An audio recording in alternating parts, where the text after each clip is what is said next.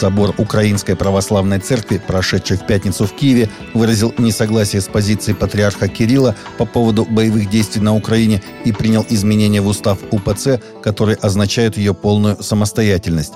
Выражаем несогласие с позицией патриарха Московского и всея Руси Кирилла по поводу войны в Украине – Собор принял соответствующее дополнение и изменения в устав об управлении Украинской Православной Церкви, свидетельствующее о полной самостоятельности и независимости Украинской Православной Церкви, говорится в постановлении Собора УПЦ, опубликованном на ее сайте. Собор также обратился к российским властям с просьбой продолжать переговорный процесс.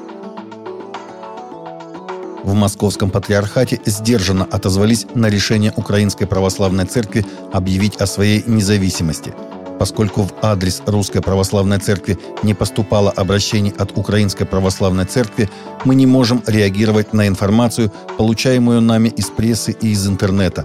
Мы молимся о сохранении единства Русской Православной Церкви – Молимся о скорейшем наступлении мира и о прекращении кровопролития, написал у себя в телеграм-канале спикер РПЦ Владимир Легойда. По его словам, Украинская Православная Церковь находится в очень тяжелом положении и испытывает давление с различных сторон, со стороны властей, раскольников, националистически настроенных представителей определенной части общественности, со стороны средств массовой информации. Служение BFTW, обычно нацеленное на Южную Азию, Индию и Африку, теперь начинает работу и в Украине. Пострадавшее от военных действий мирное население нуждается в Евангелии.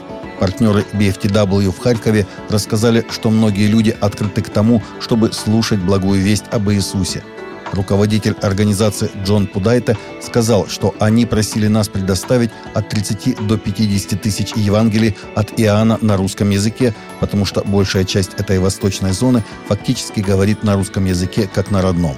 Они сказали, что могут раздать их людям в течение двух-трех недель. Руководство Всемирного Баптистского альянса посетило Россию – они приняли участие в 36-м съезде РСЕ ХБ, служили в церквях и посетили администрацию президента России и отдел внешних церковных связей Русской Православной Церкви Московского Патриархата, сообщает baptist.org.ru. На встрече рассматривались вопросы, связанные с обстановкой в мире и, в частности, на Украине, а также обсуждалась роль христианских конфессий в деле миротворчества. Были затронуты вопросы защиты религиозной свободы освещалась деятельность Всемирного Баптистского альянса в дипломатических и гуманитарных сферах. Была отмечена значимость Российского союза евангельских христиан-баптистов в международной деятельности Альянса. В завершение встречи Элайджа Браун совершил молитву о России, о президенте, о мире и о присутствующих представителях администрации.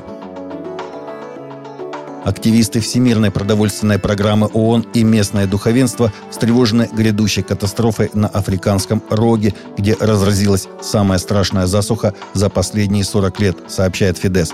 Странам Африканского рога угрожает чрезвычайная ситуация, как минимум, а скорее тотальное бедствие из-за сильнейшей засухи. Последний раз подобная засуха разразилась в регионе в 1981 году. На сегодня от нее уже страдает порядка 15 миллионов человек, и очень скоро эта цифра может дорасти до 20 миллионов. Только в Эфиопии дефицит продовольствия за последние три месяца охватил до 80% населения. В стране из-за трудностей со сбором отчетности в мятежных регионах Тыграй и Афар почти невозможно получить точные данные о масштабах бедствия, однако уже известно, что только в Сомалийском регионе, по данным аналитиков Всемирной продовольственной программы, 38,49% населения или 2,6 миллиона человек уже страдают от нехватки продовольствия.